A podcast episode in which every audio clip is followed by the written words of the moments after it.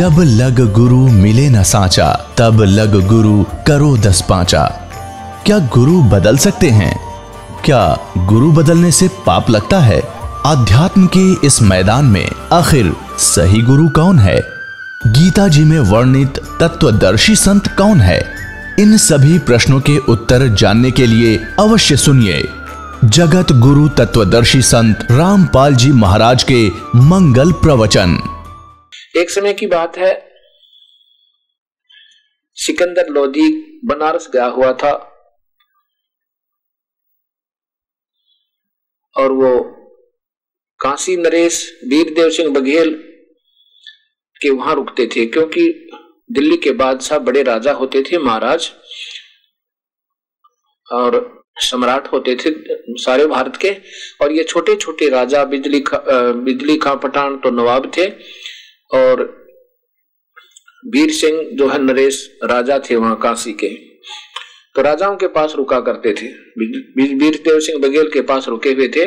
तो कबीर साहब और रविदास जी शाम के समय वहाँ वीर सिंह के मकान पर पहुँच गए। वहाँ सिकंदर लोधी भी विद्यमान था और साथ में शेख तकी। क्या होता है? कबीर साहब वहाँ को आसन दिया।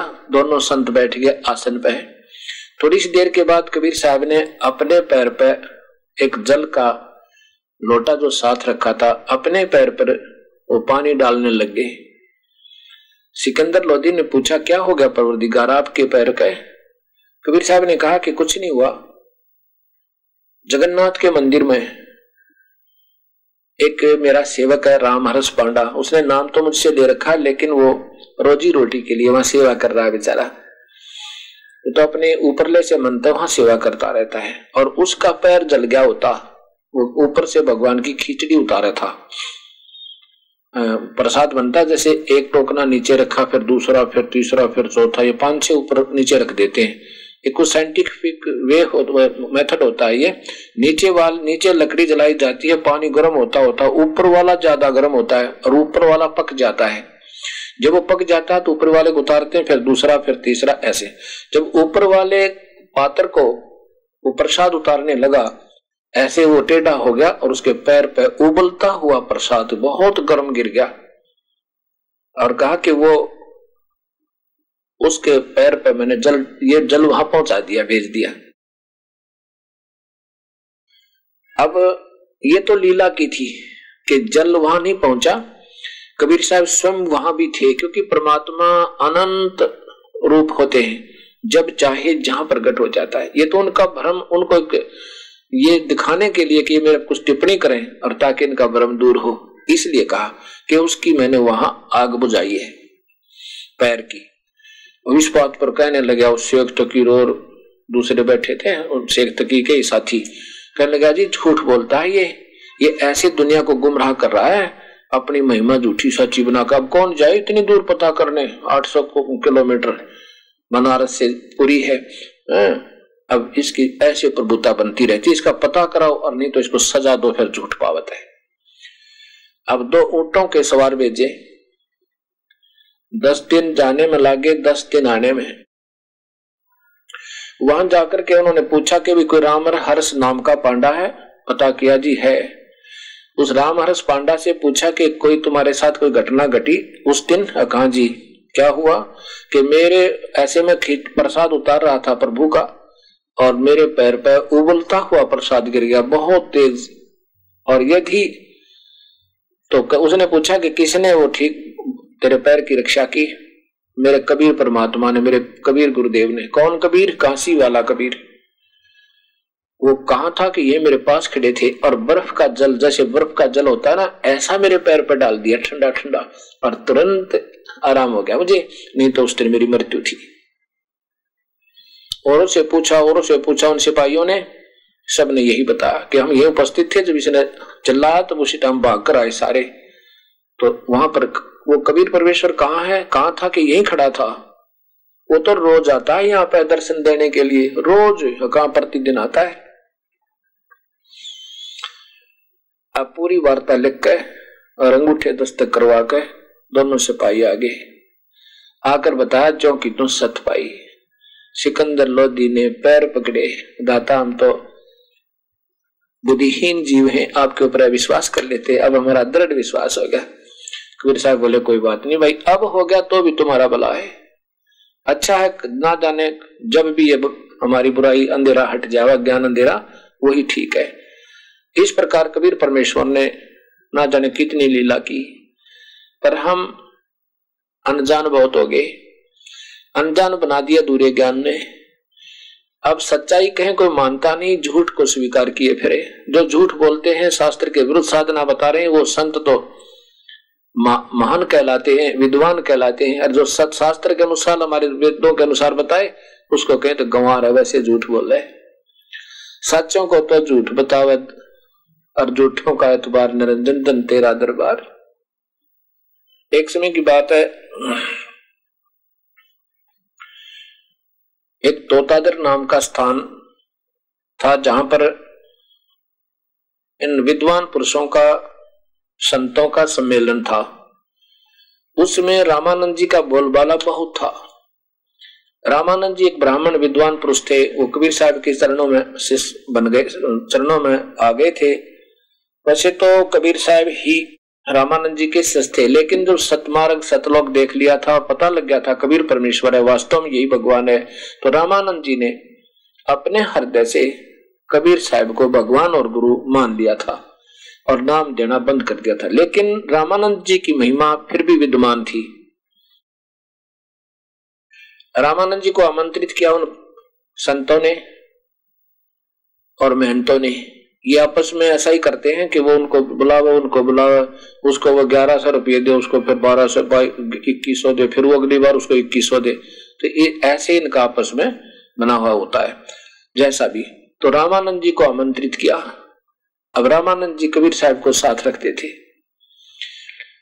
अब जब सम्मेलन में पता चला कि रामानंद जी के साथ कबीर साहब आए हैं और वो जुला हैं, छोटी जाति के हैं, ऊँची जाति वालों ने, पांडव ने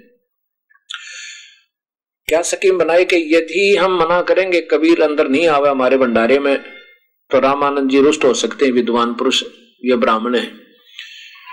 ऐसा करें कि ये रामानंद जी भी नाराज़ ना होए, और कबीर भी हमारे इन ब्राह्मणों वाले भंडारे में ना आवे।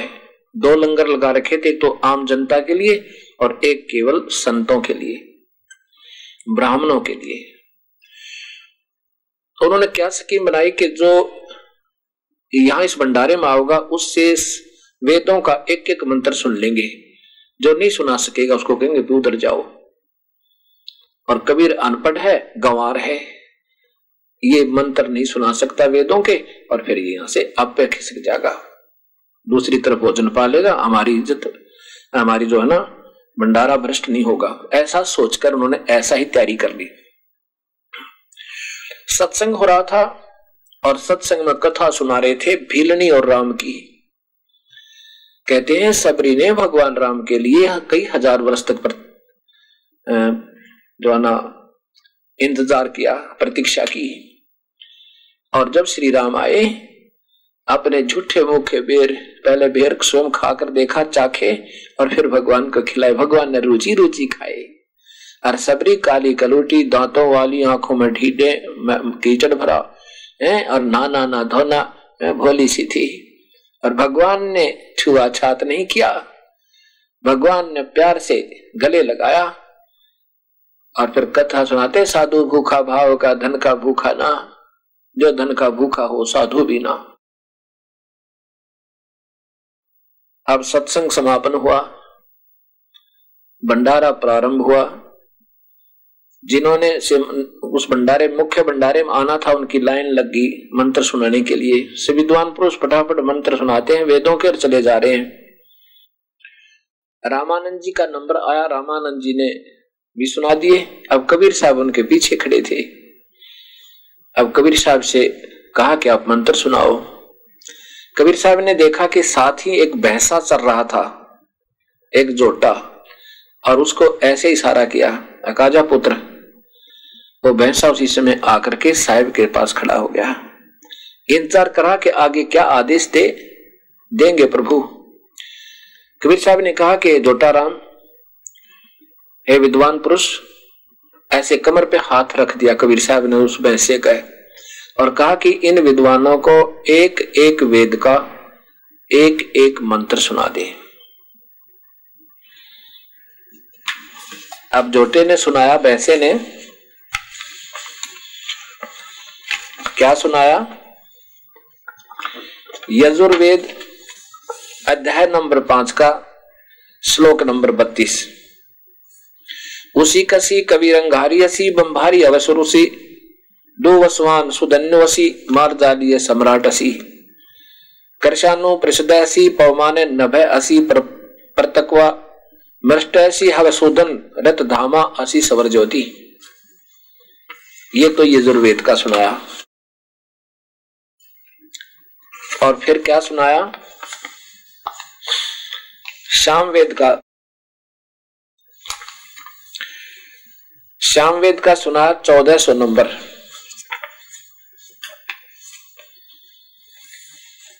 क्या सुना कि भद्रावस्त्रा समन्या वसान महान कबीर नी वचनानी संसन, आवत्सव है वत्तमयो पुय मान विचक्षण जागृव देवितौ।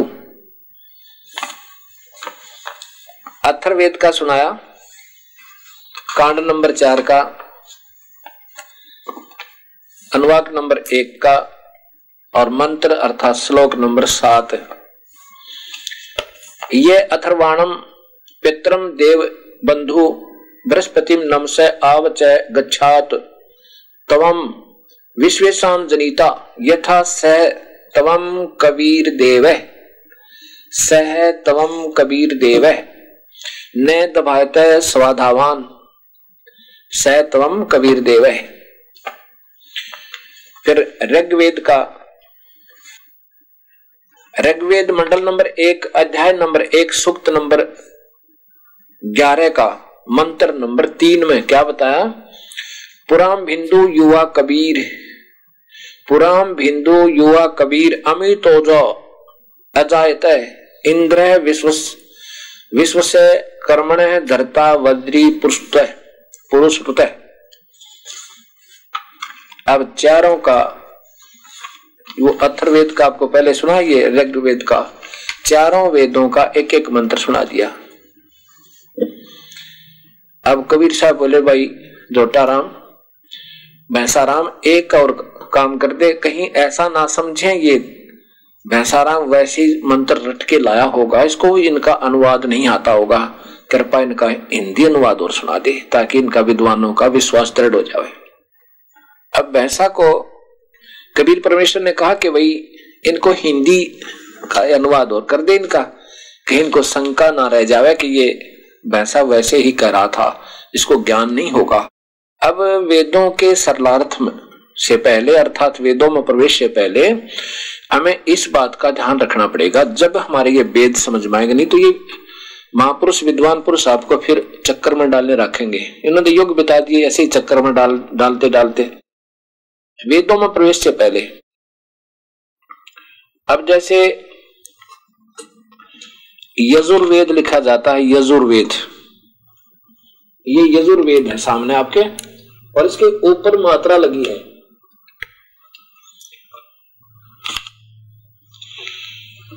और यजुर्वेद एक पुस्तक है, एक किताब है। ये। ये किताब है और इसमें इसकी कोई व्याख्या करे कि यजुर्वेद किसे कहते हैं। उसमें बताया जाएगा कि वो एक ऐसा ज्ञान है, एक किताब है, एक बुक है, जिसमें प्रभु की सतुति, प्रभु के बारे में ज्ञान वो कैसा है और बहुत अच्छी तरह वर्णन किया गया उसमें। यजुर का अर्थ होता है यज्ञ सतुतिया। और यजुर्वेद का अर्थ है यज्ञ सतुतियों का की ऋचाएँ जिसमें हो, वो यजुर्वेद कहलाता है। अब कोई व्याख्या करे कि ये यजुर्वेद बहुत ही अच्छा बहुत अच्छा है, उसमें बड़ी बड़ी महिमा है प्रभु की, बड़ी जानकारी है, उसमें बड़े श्लोक लिखे हैं। प्रभु की नारी नारी व्याख्या है, वो कैसा है, वो कौन है, उसका नाम क्या है, सब लिखा है। और कोई पूछे कि वो किस, कहा है, जहाँ पर उसकी यजुर्वेद की महिमा गा रखी और जहाँ यजुर्वेद आवे, वहाँ लिखना पड़ेगा वह यजुर्वेद पुस्तक है। उसकी जगह अगर कोई लिख दे यजुर्वेद का अर्थ कर दे, यज्ञ सतुतियों की ऋचाओं का ज्ञान। ये यजुर्वेद का अर्थ बन गया। ऐसे ही कबीर देव है वो परमात्मा जो वेद जिसकी महिमा गाते हैं। और जहाँ पर कबीर देव आया, वहाँ कोई लिख दे, कबीर का अर्थ लिख दिया सर्वज्ञ। और देव का अर्थ लिख दिया परमेश्वर। वो सर्वज्ञ परमेश्वर है। सारी महिमा तो कबीर की गा रखी है वेदों ने। और जहाँ पर लिखना था कि वो कबीर देव है, वो कबीर परमेश्वर है, वहाँ पर इन कलयुगी ऋषियों ने वहाँ पर लिख दिया वो तो सर्वज्ञ परमेश्वर है। ऐसे ऐसे कोई यजुर्वेद को को पूछे वो कौन है? इसकी महिमा कहीं लिख रखी हो, लिखी हुई हो और उसका कोई अनुवाद करवा संस्कृत से हिंदी में। और ये ना लिखा कोई यजुर्वेद जिसकी महिमा मैं गा रहा हूँ। तो किध ढूंढा, उस पुस्तक ने। ये लिखना पड़ेगा, वो यजुर्वेद, वो किताब यजुर्वेद है। वो पुस्तक, वो पवित्र वेद, वो वो बुक है, जिसमें ये रचिय यज्ञ ऋचाए हैं। वो यजुर्वेद, ये लिखना पड़ेगा। अगर इसका न्यारा न्यारा संधि छेद कर दे, यजु की लिख दे, देव की वेद की लिख दे, यजु का अर्थ लिख दे, यज्ञ ऋचाएँ सतुति की ऋचाएँ और दूसरी तरह वेद लिखते ज्ञान। तो ये वैसे तो कोई अक्षर का कुछ ना कुछ तो ज्ञान होता है, अर्थ होता ही है। ऐसे ही अब ये कबीर देव है। वेदों में कबीर देव लिखा है और हम उसको कबीर कहने लगे। वह को हम वह बोलने लगे, छोटी की मात्रा अभ्रंश करके कबीर बड़ी बना दी, कबीर बना दिया।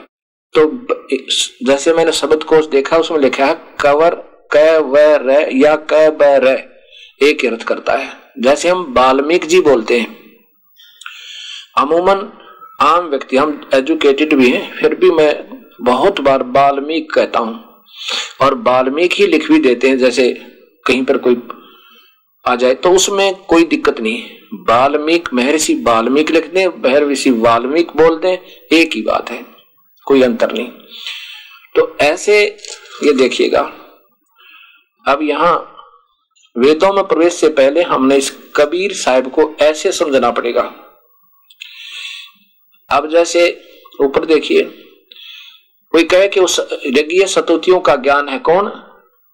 यजुर्वेद की जगह ऐसे लिख दे तो उस पुस्तक को कैसे पाया जा सके?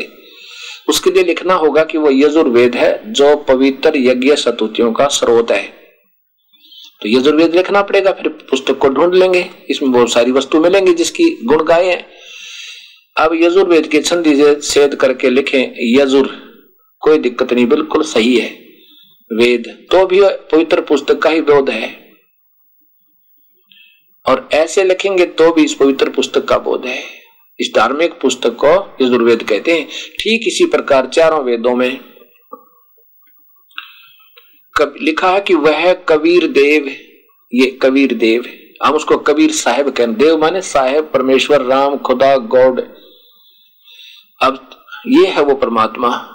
ये लिखना पड़ेगा, वो कबीर साहब है, जो सर्वशक्तिमान जगत पिता सर्व सृष्टि रचनहार, कुल मालिक तथा पाप कर्म काटने वाला, काल की कारागार से छुटवाने वाला बंदी छोड़ है। इसको ऐसे लिख दें, कबीर देव तो भी कबीर परमेश्वर का बोध है। और ऐसे लिखेंगे तो भी इसी परमेश्वर का बोध है। मान लीजिए हम कबीर देव को अंग्रेज़ी में लिखना चाहें तो कैसे लिखेंगे? कबीर देव। और फिर इसका कोई हिंदू, हिंदी बना हुआ है तो बड़ी ई की मात्रा भी लगा देगा। ऐसे ही उथल पुथल होते हुए अब परंस होकर कबीर शब्द कबीर या कबीर हो चुका है। अब इसे लिखें कि कबीर देव। अब फिर कोई लिखेगा इसको तो कबीर देव लिख देगा। ऐसे ये चलता चलता ऐसे बन गया। अब इसको याद रखेंगे तब ये वेदों का सरलार्थ हो पाओगा। तब हम इसको सही समझ सकेंगे। अब यहाँ देखिएगा, ये संस्कृत शब्दकोश है। संस्कृत हिंदी शब्दकोश। इसमें क और कवर का एक ही, कबरी और कबीर कवर, कवरी, एक ही अर्थ बताया है। यहाँ देखिएगा।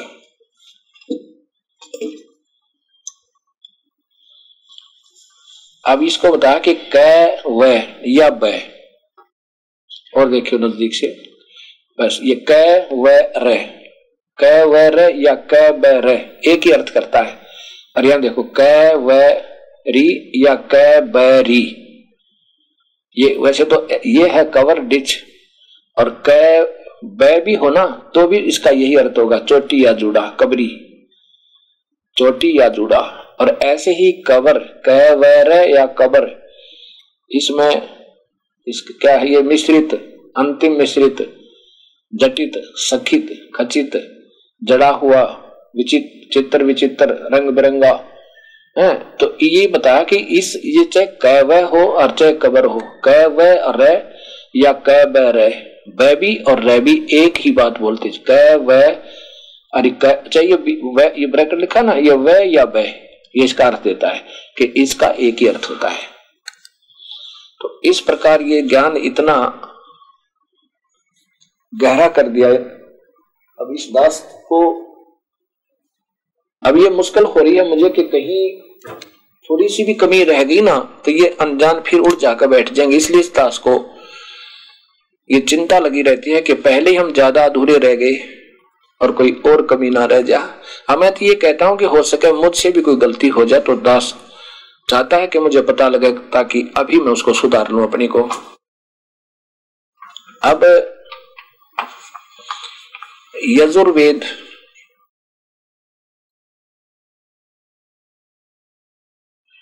अब यजुर्वेद देखो पाँचवें अध्याय का बत्तीसवा श्लोक इसमें स्पष्ट है कबीर जैसा भी आपने सुना कि भैंसे ने ये शब्द सुनाया, श्लोक सुनाया, मंत्र सुनाया। ये देखिए इधर, अध्याय नंबर पंचमो पंचमो अध्याय, यजुर्वेद। यहाँ देखो, ये बत्तीसवा श्लोक है, थर्टी टू। इसमें स्पष्ट लिखा है, ओसी गसी कबीर। इसको हम कबीर भी बोल सकते हैं, लिख भी सकते हैं, कोई दिक्कत नहीं। कबीर, अंगारी अंगारी माने पाप काटने वाला सी माने है। बम्बारी माने बंधनों का शत्रु बंधन काटने वाला, हम उसको बंदी छोड़ कहते हैं। ये देखो नीचे। और ये है रत धामा, रत, ये रत धामा असी सवर ज्योति वह स्वयं प्रकाशित है, अर्थात वो तेजो में शरीर युक्त है, वो कबीर परमेश्वर है। ये देखो, इस टीकाकार ने भी कवि का कान पर जय लिख दिया। यह लिखना था कबीर। वो कबीर असी कबीर है अंगारी। ये देखो, अंगारी का अर्थ होता है पाप काटने वाला। और बमभारी का अर्थ इस भाषा भाष्यकर्ता ने बंधनों का शत्रु, हम उसको बंदी छोड़ कहते हैं। बंधनों का शत्रु, बंधन काटने वाला, बंधनों का दुश्मन, हम उसको बंदी छोड़ कहते हैं। यहाँ देखो, रत धामा। रत धामा माने रत धाम सत धाम युक्त। धाम कहो, लोक कहो, सथान कहो, वो सत लोक में रहता है। और सवर ज्योति। सवर ज्योति स्वयं प्रकाशित है। सवर ज्योति का सीधा अर्थ बना है स्वयं प्रकाशित। ये सवर ज्योति स्वयं प्रकाशित है। वो सतलोक में रहता है, वो कबीर है। ये तो आपको इन महापुरुषों के द्वारा भी भाषा भाषा जो हुआ है, उसमें भी वर्णन है कि वो कबीर है, वो बंधनों का शत्रु है, रत धामा सतलोक युक्त है। अब ये दास आपको जैसा मेरी समझ में आया है वो आपको सुनाऊँगा। इसका अर्थ क्या बना है? उसी गसी कबीर अंगारी असी। उसी कसी माने जो परम शांति युक्त है। जैसे गीता जी में आपने पढ़ा कि उस उस स्थान पर चला जा, वहाँ तो परम शांति को प्राप्त होगा। वेद और गीता कोई अलग नहीं है। अठारहवें अध्याय का बैसठवा श्लोक में आपने पढ़ा कि उस परमेश्वर की शरण में जा उस, उसकी कृपा से तुम परम शांति को प्राप्त होगा। परम शांति दायक जो है, ये गीता जी, अध्याय नंबर अठारह का और श्लोक नंबर बैसठ में देखिए। हे भारत, सब प्रकार से उस परमात्मा की शरण में जाओ, उस परमात्मा की कृपा से परम शांति परम शांति सनातन सनातन, शाश्वतम स्थान, उसको वेद में रत धाम। रत धामा, सतलोक में रहने वाला वो सौ प्रकाशित है।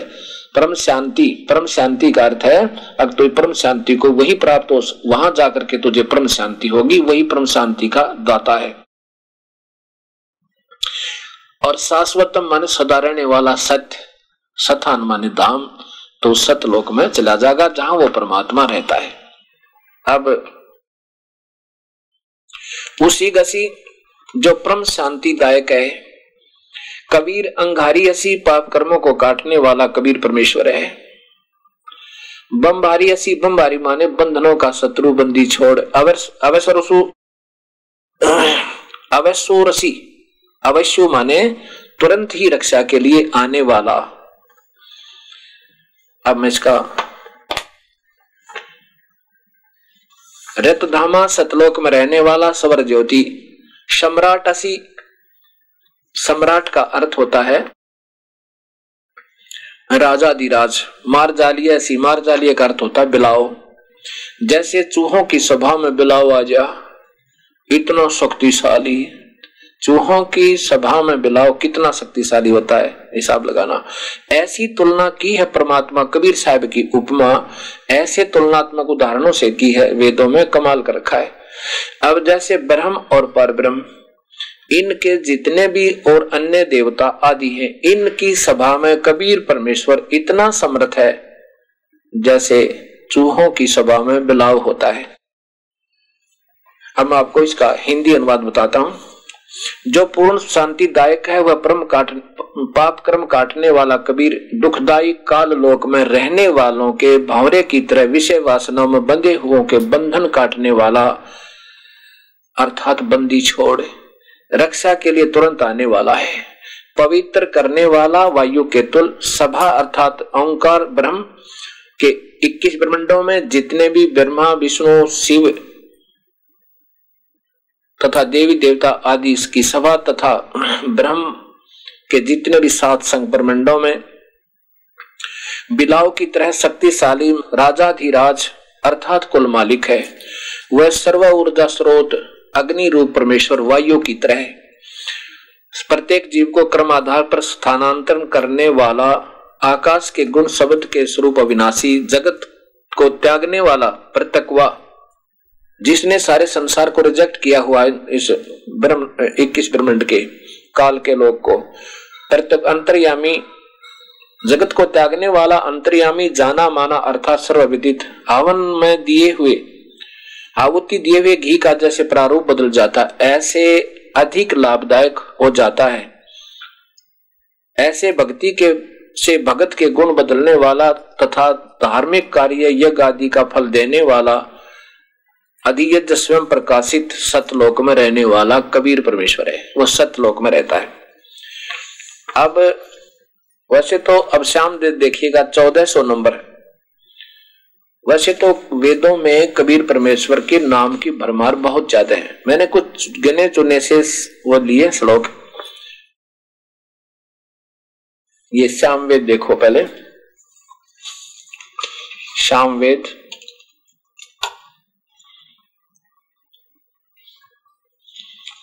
और इसके 1400 नंबर श्लोक में आप केवल संस्कृत देख लीजिए। फिर ये दास आपको संस्कृत दिखाएगा, विश्वास हो जाएगा। ये चौदह सौ नंबर श्लोक है। भद्रा वस्त्रा सामान्य सामान्य, वसान, महान कबीर। ये रे ऊपर लगा हुआ, कबीर नी वचनानी संसन। आवत्सव चमवो पुय माने ये पुय मान का अर्थ होता है, फोड़े फुंसी घाव से निकला हुआ मवाद।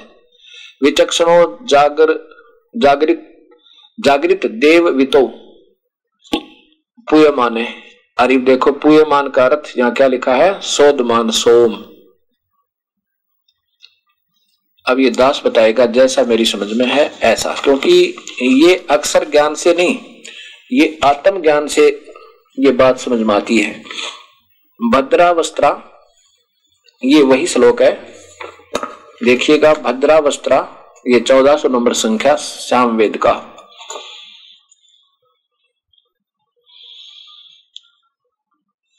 भद्रावस्त्रा, समन्यावसाने, महान कबीर, निवचनाने, ये तो संस्कृत है जो की तो पर यहाँ संधि छेद किया। ये वस अन वस माने रहना, अन माने जीवन। महान कबीर, निवचनानी, संसन। निवचनानी का अर्थ होता है लोकोक्तियों के द्वारा कहना, संसन माने व्याख्या करना।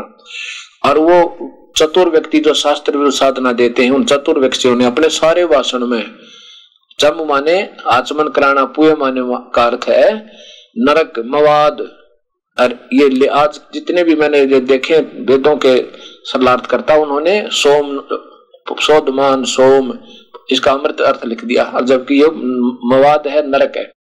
विचक्षण मान चतुर प्राणियों ने अपने सारे भाषण में सौर्य प्रवचनों में, उस एक परमात्मा की भक्ति ना बता करके अन्य आन उपासना रूपी मवाद पिला रहे थे। उस समय वो परमात्मा आकर के जागृत, देवित अपने ही निर्गुण सरगुण सच्चाई वाले ज्ञान को स्वयं ही जगाता है पर अपने देव मन परमेश्वर के।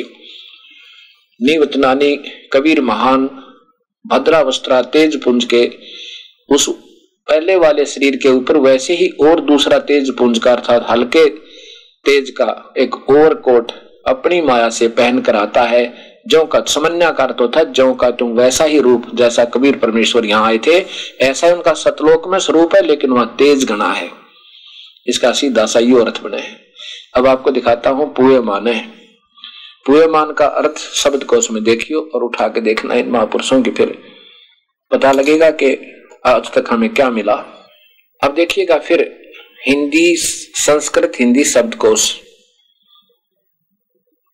यह है वामन शिवराम आपटे द्वारा इसका संग्रह किया गया। और इसमें प्रश्न नंबर छह पे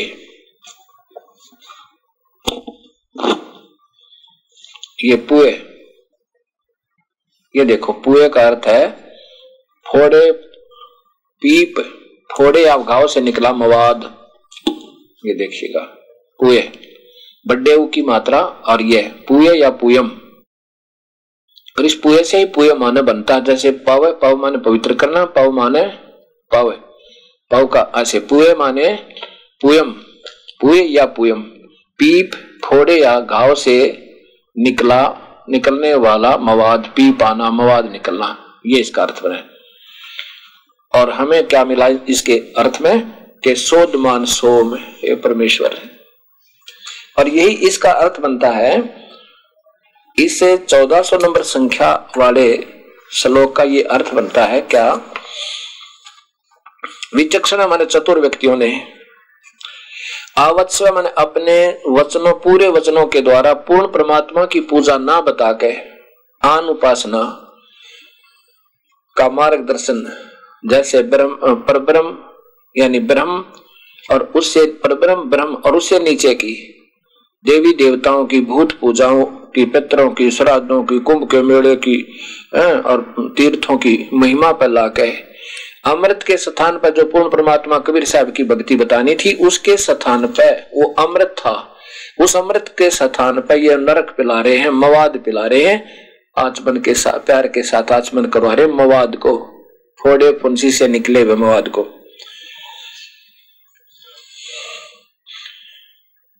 को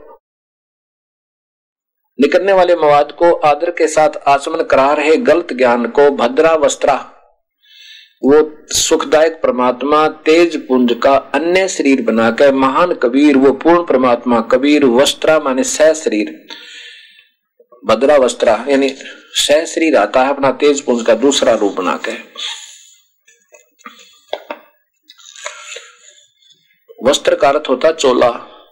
वस्त्र, वस्त्रा माने कपड़ा, चोला। तो संत भाषा में कहते हैं, जैसे कोई व्यक्ति महात्मा शरीर छोड़ जावे, उसको कहते हैं, वो चोला छोड़ गया। तो ऐसे भद्रावस्था मैंने तेज पुंज का और शरीर बनाकर, उस अपने पहले वाले वास्तविक रूप पे, वहाँ भी भगवान आकार में है, वो ज़्यादा तेजो में, उसके ऊपर एक और कोट और पहन के। समन्या माने अपने सतलोक वाले शरीर के सदृश, अन्य शरीर तेज पुंज का धार के आने माने आम व्यक्ति की तरह जीवन जीकर वर्ष माने कुछ दिन संसार में रहकर निवचनानी अपने शब्दावली लोकोक्तियों के माध्यम से सत्य ज्ञान संसन माने वर्णन करके देव पूर्ण परमात्मा के वितो माने छिपे हुए उस वास्तविक सत्य ज्ञान रूपी धन को जागृत माने जागृत करता है, जगाता है। अब अथर्वेद कांड नंबर चार का अनुवाक नंबर एक, श्लोक नंबर सात सुनाता हूँ। यह जो ये संस्कृत भी देखिएगा। अथर्वेद। अथर्वेद है।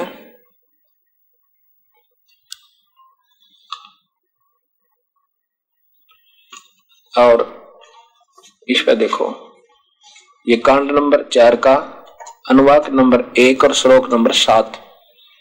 आपको संस्कार दिखाता हूँ, ताकि विश्वास हो, फिर दोबारा देखना ना पड़ा आपने। ये है, ये अथर्वाणम, पित्रम देव बंधुम बृहस्पतिम, नमसा आव च गच्छात। तमाम विश्वेशाम जनीता। ये यथा सह कबीर देव, न दबायत स्वदावान अब इस लेखक ने क्या कर दिया? देव माने तो परमेश्वर कर दिया। ये कबीर देव ही लिखना था पूरा, बस। कबीर परमेश्वर। ये ऊपर रह लगा हुआ है, कबीर देव। अब कवि का तो मेधावी लिख दिया, और देव माने परमेश्वर लिख दिया। अब ये कबीर देव ही लिखना था यहाँ पर। अब ये दास बताएगा। यह माने जो अथा अथरावण अथर्वाण माने अथर्वाणम, अचल, अविनाशी, जिसने कोई नीड वो कभी विनाश में नहीं आता, सथाई। पित्रम माने जगत पिता देव बंधु माने वास्तविक साथी प्यारी आत्मा, भगत का अर्थात आत्मा का आधार। बृहस्पति माने जगत गुरु। जगत गुरु माने सबका गुरु, सबका उस्ताद, सबको सत्यान देने वाला कबीर परमेश्वर। जय माने तथा नमसा माने विनम्र पुजारी, अर्थात विधिवत साधक को अवमान सुरक्षा के साथ गच्छात। सतलोक जो चले जाते हैं, चले गए गए हुए अर्थात उनको सतलोक पहुँचाने वाला, ले जाने वाला। विश्व शाम सर्व ब्रह्मंडों का जनिता माने रचने वाला। विश्व शाम जनिता सर्व ब्रह्मंडों का, सारे संसारों का रचने, संसार का रचने वाला। न दबाता काल की तरफ़ धोखा न देने वाला। स्वधावान माने स्वभाव वाला अर्थात गुणों वाला। अर्थात सबका मूल कारण, सबका अन्नदाता। यथा माने तथा जो का तो अर्थात वैसा ही स माने वह तवम माने आप कबीर देव है, वह कबीर परमेश्वर है। अब देखो, इसको ऐसे लिख दें तो अच्छा हो।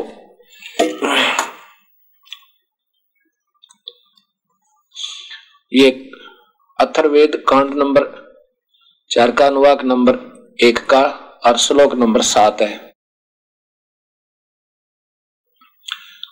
ये यत, य अथर्वाणम पित्रम देव बंधुम बृहस्पतिम नमसा अवच। गच्छात तम विश्वाम जनीता यथा स कबीर देव ये जो का तो लिख देना चाहिए था कबीर देव ये है वो कबीर परमेश्वर। ये, यहाँ देखो कबीर देव इसको ऐसे लिख दें तो भी वही बात है, ऐसे लिख देंगे तो भी बात है, वो कबीर परमेश्वर है। हम वह को वह को वह लिख दिया तो भी कोई बुरा नहीं। ऐसे ये हमने इन वेदों को समझना है। अब देखिएगा ऋग्वेद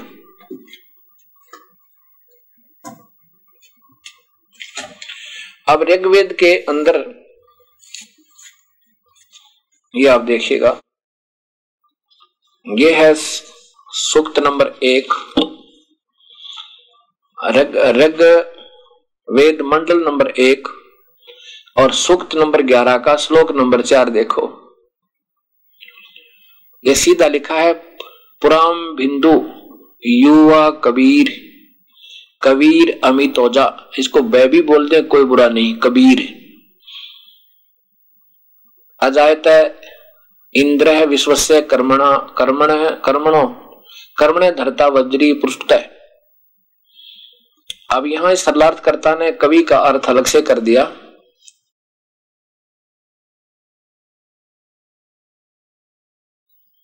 ये कवि माने राजनीति, विद्या का व दृश्य पदार्थों का अपने किरणों से प्रकाश करने वाला।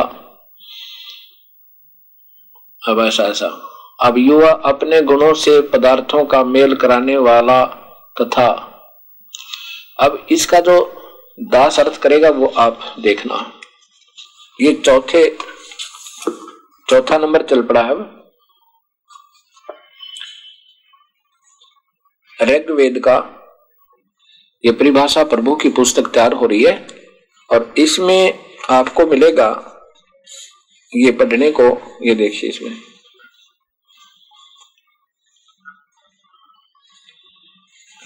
ऋग्वेद मंडल नंबर एक, अध्याय नंबर एक, सुक्त नंबर ग्यारह, श्लोक नंबर चार का। ये सरलार्थ देखो, पहले संस्कृत देखें।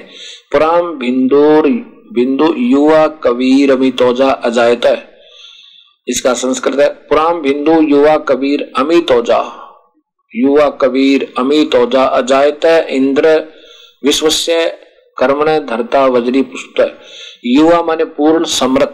जैसे बच्चा और वृद्ध सर्व कार्य करने में समर्थ नहीं होते, जवान व्यक्ति सर्व कार्य करने में किस अक्षमता रखता है? ऐसे ही परब्रह्म और ब्रह्म, वह त्रिलोकीय ब्रह्मा, विष्णु, शिव तथा अन्य देवी देवताओं को बच्चे या वृद्ध समझो।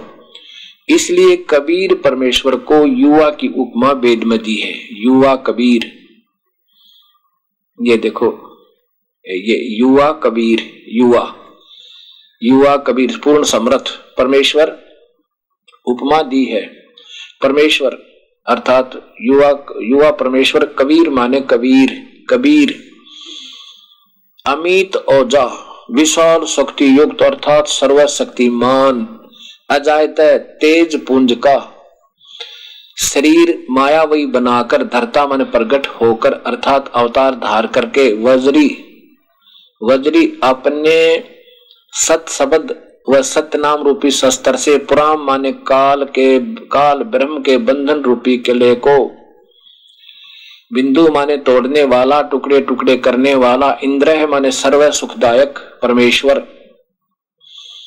विश्व से माने सर्व जगत के प्राणियों को कर्मणा, कर्मणे माने मनसा, वाचा, कर्मणा अर्थात पूर्ण निष्ठा के साथ अनन्य मन से धार्मिक कर्मों द्वारा सत भक्ति से पुरुषोत्तम सतुति करने योग्य है।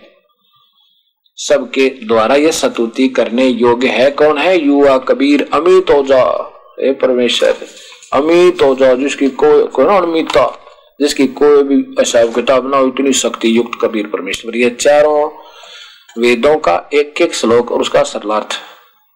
अब समझो आपको उस विद्वान पुरुषों को। उस बैसे ने कबीर साहब की कृपा से सुना दिया। इस दास को भी ऐसा ही जानो। आपको इसको, दास को ऐसा ही समझो कि मैं भी ऐसा ही था जैसा वो भैंसा था।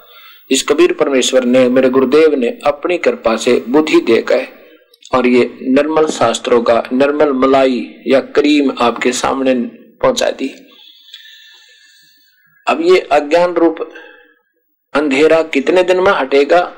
उसका समय लगेगा। सूर्य जब उदय होता है होते होते भी उसमें दो, एक आध घंटा लग जाता है। आध घंटा घंटा उसमें पूर्ण चांदना होने में। शुरू में थोड़ा थोड़ा सा होता है थोड़ा थोड़ा थोड़ा थोड़ा फिर लाल लाल सा सूर्य दिखे।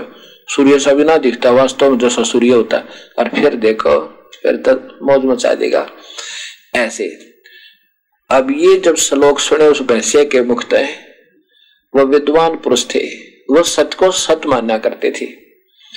तो सभी ने शरण पकड़ दिए कबीर परमेश्वर के। और कबीर साहब ने कहा, जा राम, इन विद्वानों वाले भंडारे में भोजन पाले मैं तो उसमें खाऊँगा। उस भोजन में, भंडारे में जो आम भक्तों के लिए लगा हुआ है। ये कहकर के भैंसे को कहा कि, चल तो विद्वानों वाले भंडारे में बैठ लाइन में। तब सभी वो सुन रहे थे, दुनिया इकट्ठी होगी सब खाना भूल गए। डोटा बोले भैंसा बोला सब इकट्ठे हो गए, कौन भोजन पाओ था चारों तरफ़ दुनिया देखा है। वो जितने भी विद्वान पुरुष ब्राह्मण, वो विद्वान कह सकते हैं उनको, वो ब्राह्मण थे। उन्होंने समझ लिया भगवान खड़ा सामने और वैसे ने बताया, ये कबीर परमेश्वर सारी सृष्टि का रचनार हज़ारों की संख्या में उन विद्वान पुरुषों ने, उन गुरुओं ने महंतों ने और संतों ने कबीर साहब का नाम लिया। उनको देखकर फिर और भी जीवों का बहुत उदार हुआ। ऐसे कबीर साहब के चौसठ लाख से हो गए थे।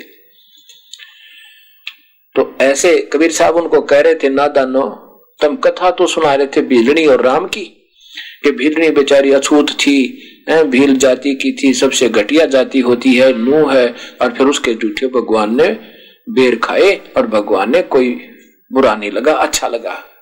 भगवान तो भगत को पसंद करता है ना और स्वयं तुम इतना छुआछात कर रहे, हैं, दो भंडारे कर रखे। यहाँ कबीर साहब कहते हैं,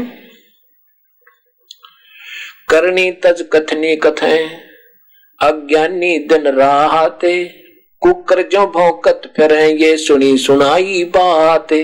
करनी तज, उन पे अमल तो करते नहीं, और बात बात बनाते हैं, दिन रात। और कुकर कुत्ते की तरह भोंकते फिर, ये सुनी सुनाई बात है। हमने इन बातों पर अमल लाना हो लाना होगा जो हम कहते हैं, तब ये जीव हमारा उद्धार होगा। तो इस प्रकार कबीर साहब ने बहुत जीवों का उद्धार किया, लेकिन ये स्वार्थी तत्व फिर समय आने पर, काफ़ी समय हो जाने पर फिर भक्ति को बिगाड़ देते। ऐसे ही भगवान कह रहा है गीता में कि अर्जुन, ये जो ज्ञान मैं तुझे बताऊ ना अब, ये मैंने पहले सूर्य से कहा था और सूर्य ने अपने पुत्र से कहा। उसने अपने पुत्र मनु से कहा वैश्वत ने, वैश्वत से मनु ने कहा, मनु मनु को कहा और मनु ने फिर अपने आगे कहा। इस धीरे धीरे फिर ये समाप्त हो गया। गीता जी देखो। गीता प्रेस गौरव से प्रकाशित है और ये अध्याय नंबर चार का श्लोक नंबर एक और दो में ये है अथ चतुर्थ अध्याय। ये है, मैंने इस अविनाशी योग यानी ज्ञान को सूर्य से कहा था। सूर्य ने अपने पुत्र वैवस्वत मनु से कहा और मनु ने अपने पुत्र राजा इक्ष्वाकु से कहा। और देखो ये परंतम अर्जुन, इस प्रकार परंपरा से प्राप्त इस योग को राज ऋषियों ने जाना और वह योग बहुत काल से इस पृथ्वी में अब लुप्त हो गया था। अब मैं तुझे कह रहा हूँ। तू मेरा भक्त है, ये देखो। अब तू मेरा भक्त है और प्रिय सखा है, इसलिए वही यह पुरातन योग आज मैंने तुझको कहा है, क्योंकि यह बड़ा ही उत्तम रहस्य युक्त, गुप्त रखने योग्य है, रहस्य, गुप्त रखने योग्य विषय है। अब देखो, क्या कह रहे हैं भगवान? कि ये पहले मैंने सूर्य से कहा, और सूर्य ने अपने पुत्र व्यवस्वत से कहा, व्यवस्वत मनु ने अपने पुत्र इक्ष्वाकु को कहा। अब मैंने ये जैन धर्म की पुस्तक पढ़ी, इसमें बताया कि राजा ऋषभ देव महर्षि ऋषभ देव जो है, ये इक्ष्वाकु वंश के थे, अर्थात व्यवस्वत वंशी थे। अब वहाँ तक तो जैसे ठीक चलता रहा, वेद, वेदों का ज्ञान जहाँ ऋषभ देव जी तक, और आगे आकर के फिर ये धीरे धीरे बात बिगड़ जाती है। अब अपने अपने अटकनों पर अपने अपने मंत्र बना लिए। अब वेद वही, जहाँ से ऋषभ देव जी ने प्रारंभ किया था, हमने वही से शुरू करनी चाहिए। और ओम नाम के जाप से प्रारंभ होगी। अब उसको अणोकार अणोकार कर लो चाहे ओंकार कह लो। ओम वही मंत्र है, ओम ही है। और वो भी पूरे संत प्राप्त हो, फिर ओम नाम के जाप की हमने सुविधा लेनी ही नहीं। वो तो इसको छोड़ देना, इसका ऋण तारणा काल का, और फिर ऊपर चलेंगे अपने सतलोक में। अब ये ज्ञान ऐसे ही अब फिर लुप्त हो गया था। गीता जी को पचपन वर्ष हो गए। भगवान ने श्री कृष्ण के मुख के द्वारा श्री कृष्ण के शरीर में प्रवेश करके बोला और वेद व्यास ने लिपिबद्ध किया। पचपन सौ वर्ष हो गए, इसके टीकाकार ये नहीं बता सके वो परमात्मा है कौन, जिसके लिए इशारा किया प्रभु ने। ये उल्टे सुलटे बनाकर उसको कहते स्वयं कृष्ण जी ही बोल रहे हैं, कृष्ण जी कह रहे मैं ब्रह्म हूँ, मैं पर ब्रह्म हूँ, मैं पूर्ण ब्रह्म हूँ। इन किसी मोटी मोटी लेख, लेखकों की, टीकाकारों की मोटी मोटी किताबें बना रखी गीता का टीका करते हुए अपनी व्याख्या उस सत्य को छुपाने के लिए अनुतम अनुतम को उत्तम लिख गए। अति उत्तम लिख फिर उसकी कुछ तो बनाना ही पड़ेगा दुर्दृश्य कथाएँ। ऐसा कर दिया, सीधा सी बात थी। तो अब ये गुप्त हो गया था। गीता वही है, लेकिन गीता का ज्ञान तो ठीक है।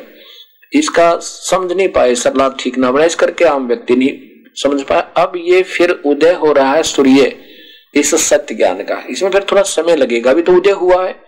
अभी कोई मान रहा है, कोई नहीं मान रहा है, कोई कह रहा सत्य है, कोई कह रहा असत्य है, यानी इस प्रकार ये चल रहा है, लेकिन ये सत्य है। एक भक्त ने प्रश्न किया कि मीराबाई भी तो श्री कृष्ण का जाप करती थी, मंत्र करती थी, और उसके कारण प्रभु ने उनकी रक्षा की। जैसे जहर पी रही थी, जहर पिला गया था, उससे भी नहीं मरी। और एक सर्प भेजा था डसने के लिए, मीराबाई को उसके देवर ने तो वो सर्प के स्थान पर गहने का हार बन गया था। अब ये बातें आपकी बिल्कुल ठीक है। रक्षा तो देखो जो जाकी शरणाबस है, ताको ताकी लाज। और जल सो ही मछली चढ़ाइए, बह जाते गजराज। जिसने जिस शक्ति की आड़ ले रखी, उतना वो लाभ अवश्य देता है। जैसे किसी का मंत्री से मेल है, मंत्री वाली राहत ज़रूर देगा। किसी की कलेक्टर से जान पहचान है, कलेक्टर वाली राहत अवश्य देगा। यदि मुख्यमंत्री से किसी की पहचान जान है तो उसका आश्रय ले रखा है, उसका खास दोस्त है तो उसका भी वो उतना अवश्य लाभ देगा।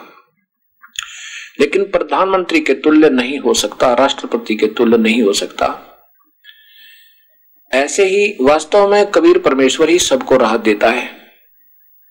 ये पिछले, मीराबाई का जैसे भक्त ने बताया कि मीराबाई मंदिर जाती थी, मूर्ति पूजा करती थी और उससे उसको कितनी रक्षा हुई। उसकी रक्षा मूर्ति पूजा से नहीं हुई और ना ही मंदिर जाने से हुई और ना श्री कृष्ण के नाम जाप और उनके गुण गाने से हुई। जैसे एक टटीरी एक पक्षी, आपने सुना होगा महाभारत में, एक टटीरी पक्षी होता है, कबूतर से थोड़ा बड़ा होता है और उस टटीरी मादा टटीरी ने उस कुरुक्षेत्र के मैदान में अपने अंडे पैदा कर दिए। और फिर देखा चारों तरफ़ से सेना जुड़ गई, युद्ध की तैयारी हुई। तब वो रोई और याद किया, प्रभु, हे मालिक, हे कुलधनी, मेरे बच्चों की रक्षा करियो, दाता। मेरे बच्चों की रक्षा करियो, मेरे मालिक। तो प्रभु ने पूर्ण परमात्मा ने ऊपर से इंद्र के हाथी का घंटाला एक घंटा होता बड़ा बार है, वो ऊपर से छोड़ दिया और उन अंडों के ऊपर आके गिर गया और सारा महाभारत हो लिया, कतले आम हो गया बड़े बड़े योद्धा मर गए अग्नि बाण चले। लेकिन उन अंडों की पर कोई आँच नहीं आई, अर्थात वो सुरक्षित रहे। तो वो ना तो मंदिर जाती थी, और ना श्री कृष्ण का जाप चुपती थी, वो तो गूँगी थी। वो तो एक पक्षी थी बेचारी, लेकिन वो पिछले जन्मों की संतनी थी, उस कर्म आधार पर उसकी रक्षा उसके बच्चों की वहाँ भी कर दी। तो इससे ये सिद्ध है कि कर्म आधार पर जीव को प्रभु राहत देता रहता पिछले पलों के आधार पर। आगे की जो क्रिया ठीक है, वो शास्त्र बताएँगे कि पूजा जो की जा रही है, ये शास्त्र अनुकूल है तो लाभदायक है, नहीं तो लाभदायक नहीं है। मीराबाई छोटी सी थी जब उनका विवाह हो गया था। चार पाँच वर्ष के बाद उनके पति की मृत्यु हो गई थी। उसके बाद उनके देवर ने उनको बहुत तंग किया था। मंदिर में जाने से मना करता था, लेकिन मीराबाई ने जाना मना बंद नहीं किया। उसके अपने सामाजिक लोकलाज के कारण उसके देवर राणा ने मीराबाई के साथ खूब बद सलूक किया, यानी उसको मारना भी चाहा, जहर भी पिलाया, नहीं मरी। गरीबदास जी कहते मीराबाई को मारने लगे, जहर का प्याला प्यारे, और पीवत ही अमृत हो लग गया हो गया सरद ही अरे जहाँ जहर ने उसको मारना था, उसके स्थान पर अमृत बन गया, वो जहर। ये पिछले संस्कार वश। अब मीराबाई मंदिर में जाती रही। एक दिन वो मंदिर जा रही थी, वहाँ देखा कि एक मंदिर से वापस आ रही थी। एक गरीब भगत के घर पे सत्संग हो रहा था, कबीर परमेश्वर और रविदास जी वहाँ पर थे। अब भक्त आत्मा का स्वतः लगाव होता है कि देखें यहाँ क्या हो रहा है। कोई संत भक्त दिखाई देते हैं, प्रभु की व्याख्या चर्चा हो रही है। मीरा बाई अपनी सहेलियों के साथ गई थी, वहाँ बैठ गई। अपने ससुराल के अंदर। तो वो सत्संग सुनने लगी, सत्संग के अंदर कबीर परमेश्वर ने पूरी सृष्टि रचना सुना कर बताया कि ब्रह्मा विष्णु महेश, ये नासवान है। ये अजर अमर नहीं है। और श्री कृष्ण विष्णु जी के अवतार थे। ये भी जन्म और मृत्यु में है, ये काल के पुत्र हैं और पूरी सृष्टि रचना सुनाई। मीराबाई को बड़ा धक्का लगा। मीराबाई ने सोचा, ये अच्छा अनजान संत टकराया। ये तो ब्रह्मा, विष्णु, महेश से ऊपर भी कोई परम शक्ति बता रहा, हमने तो कभी सुना नहीं। तब कबीर साहब से वार्ता की सत्संग के बाद कहने लगी, महाराज जी, आप बता रहे हो कि श्री कृष्ण से भी ऊपर कोई परम शक्ति है? कबीर साहब ने कहा, बेटी श्री कृष्ण तो एक पुण्य आत्मा, सतोगुणी भगवान, केवल तीन लोक के भगवान और तीन लोक में भी एक विभाग के मंत्री हैं, सतोगुण प्रधान है। केवल सतिथि बनाए रखने का इनका महकमा है, और इसे ऐसे असंग ब्रह्मंड है। इसलिए ये मैं कह रहा हूँ कि वो परमात्मा पूर्ण ब्रह्म और है। ये देखो। मीराबाई ने उसको मीराबाई को कबीर साहब ने समझाया कि देखो, हमने कोई द्वेष नहीं किसी तक। ये एक ब्रह्मंड है। और इस एक ब्रह्मंड में ये ब्रह्मा, विष्णु, महेश केवल विभागीय मंत्री हैं। ये देखो। ये पूरा एक ब्रह्मंड समझो, ये सारा गोल गोल दिख, और ये नीचे की सात लोक है, ये पाताल लोक है। ये तलातल, महातल, वितल, अतल, सूतल, रसातल, ये पाताल लोक है, और ये सूर्य पृथ्वी लोक और ये स्वर्ग लोक। इन तीनों में ये केवल प्रभु है, ये स्वर्ग लोक। इंद्र भी इन्हीं के अंतर्गत आते हैं। ये इंद्र समझो, एक विभागीय चीफ इंजीनियर। अब यहाँ देखिए स्वर्गलोक ये पृथ्वी लोक और नीचे पातालोक इन पे ये प्रभु है। इनके अलग से राजधानियाँ अलग बनी हुई है। लेकिन इनकी प्रभुता इन तीनों लोकों पर केवल इन पर है, बस। और इनके पिता जो काल है, ये इन्हीं का रूप बनाकर महाब्रह्मा, महाविष्णु रूप में, महाशिव रूप में यहाँ भी रहता है। और अपनी जिस स्थान पर रहता है, वहाँ अपनी पत्नी के साथ एक पुत्र की उत्पत्ति करता है। और जिस गुण में, जिस जिस प्रभावित क्षेत्र में वो रहता है, उसी गुण के आधार पर उन पुत्रों को पैदा करता है। जब ये सतोगुण प्रधान क्षेत्र में ये काल स्वयं होता है, अपनी पत्नी दुर्गा को साथ लेकर तो यहाँ जो पुत्र उत्पन्न होता है, उसका नाम विष्णु रखता है। ये तमोगुण प्रधान क्षेत्र में जब ये काल रहता है, महा शिव और पार्वती रूप में इस पत्नी को रखता है, दुर्गा को तो यहाँ जो पुत्र उत्पन्न होता है, उसका नाम शिव रख देता है, शंकर।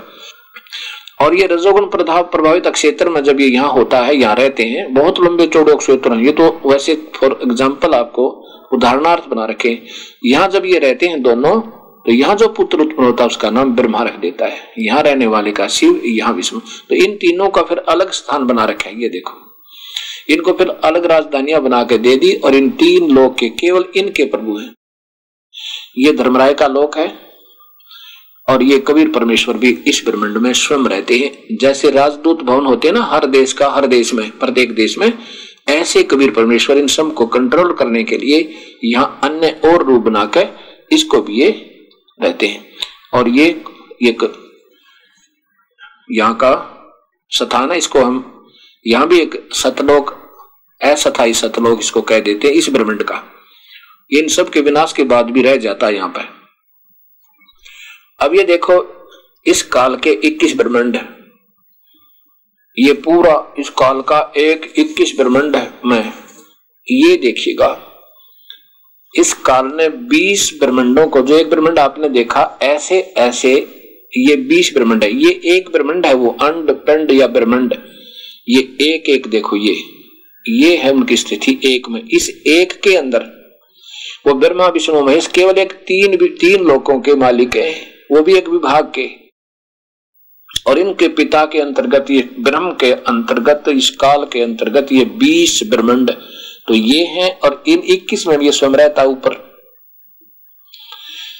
इस चार, पाँच ब्रह्मंडों का एक महाब्रह्मंड बनाकर पाँच ब्रह्मंड, पाँच ब्रह्मंडों के ग्रुप का एक महाब्रह्मंड बना रखा है। एक ये एक ये एक ये एक ये ये चार ये बीस रोक रखे हैं। अब बताओ, ये ब्रह्मा विष्णु में कितने समर्थ हुए? आप हिसाब लगाओ।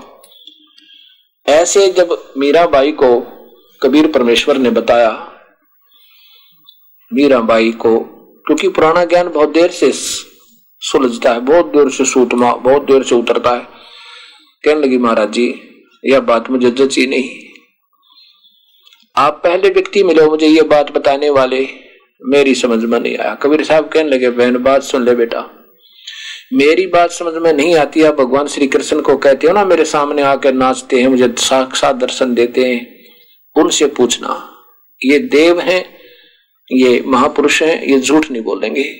और यदि वो कह दे, कोई शक्ति परम है और हमारे से ऊपर तो तुरंत आ जाना बेटी, ये समय खोने का नहीं है। मीराबाई गई खूब रोई।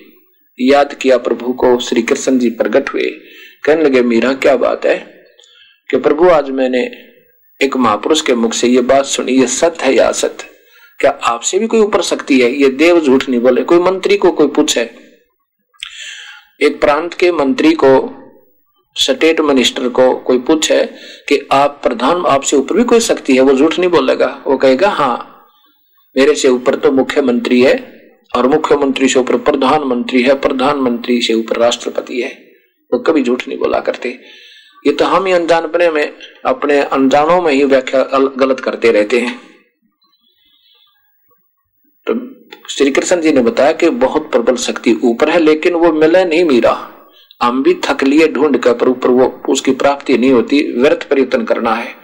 बेशक मत करना। क्योंकि ये ब्रह्मा, विष्णु, महेश कहते हैं, तीनों देवा उस निरंजन को ध्यावे निरंजन का वो पार नहीं पावे।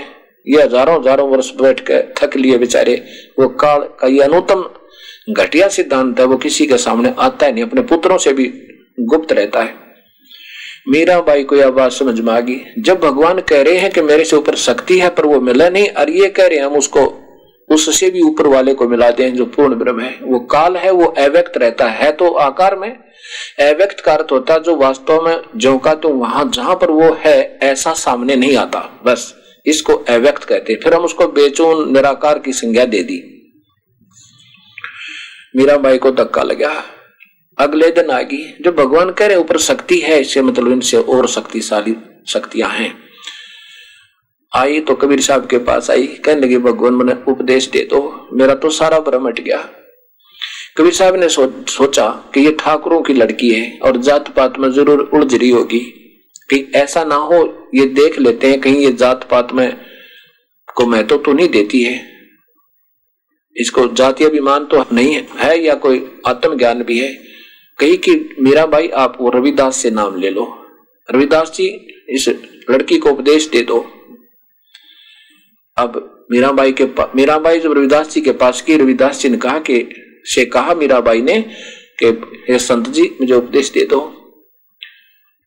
अब रविदास जी ने कहा कि, मीरा, मुझे वैसे नाम देने का आदेश नहीं है प्रभु की, गुरुदेव की तरफ़ से, पर अब था, लेकिन अब उन्होंने आदेश दे दिया तो मैं नाम दे दूँगा, पर एक बात सुन ले। आप हो ठाकुरों की लड़की, और मैं हूँ चमार जाति का। उस समय छुआछात चरम सीमा पर थी। और रविदास जी ने कहा कि मीराबाई देख लो, आप रानी भी हो और साथ में उच्च जाति की ठाकुरानी भी हो। और मैं चमार हूँ, और कल को ना चरमकार हूँ, कल को कोई आपकी मज़ाक करेगा और फिर आपके हृदय में हीनता आ गई ना, फिर गुरु शिष्य का नाता नहीं रहेगा मीराबाई हाथ जोड़कर कहने लगी हे ऋषिवर, आप मेरे पिता, माँ आपकी बेटी, मैंने इस संसार को आग नहीं लगानी। आज मैं दो दो दिन की मेहमान हूँ आज मैं ठकुरानी होकर कुतिया बनूँगी। हे परमेश्वर, आप मेरे पिता मैं आपकी बेटी मन उपदेश दे दो। तब रविदास जी को कबीर साहब ने कहा, रविदास, नाम दे दे इस लड़की को। ये तो बहुत ही योग्य है। प्रथम मंत्र रविदास जी ने दिया और फिर उसके बाद कबीर साहब ने, कुछ दिनों के बाद मीराबाई वहाँ से घर त्याग गई और वृंदावन पहुँच गई वहाँ जाकर कबीर साहब फिर मिले उनको कि, बेटी, अब तू पूरा नाम ले। फिर सतनाम दिया कुछ दिनों के बाद फिर उसको सतनाम दिया और फिर वो मीराबाई एक पत्थर की मूर्ति में समा गई। ये कहानी मीराबाई की थी।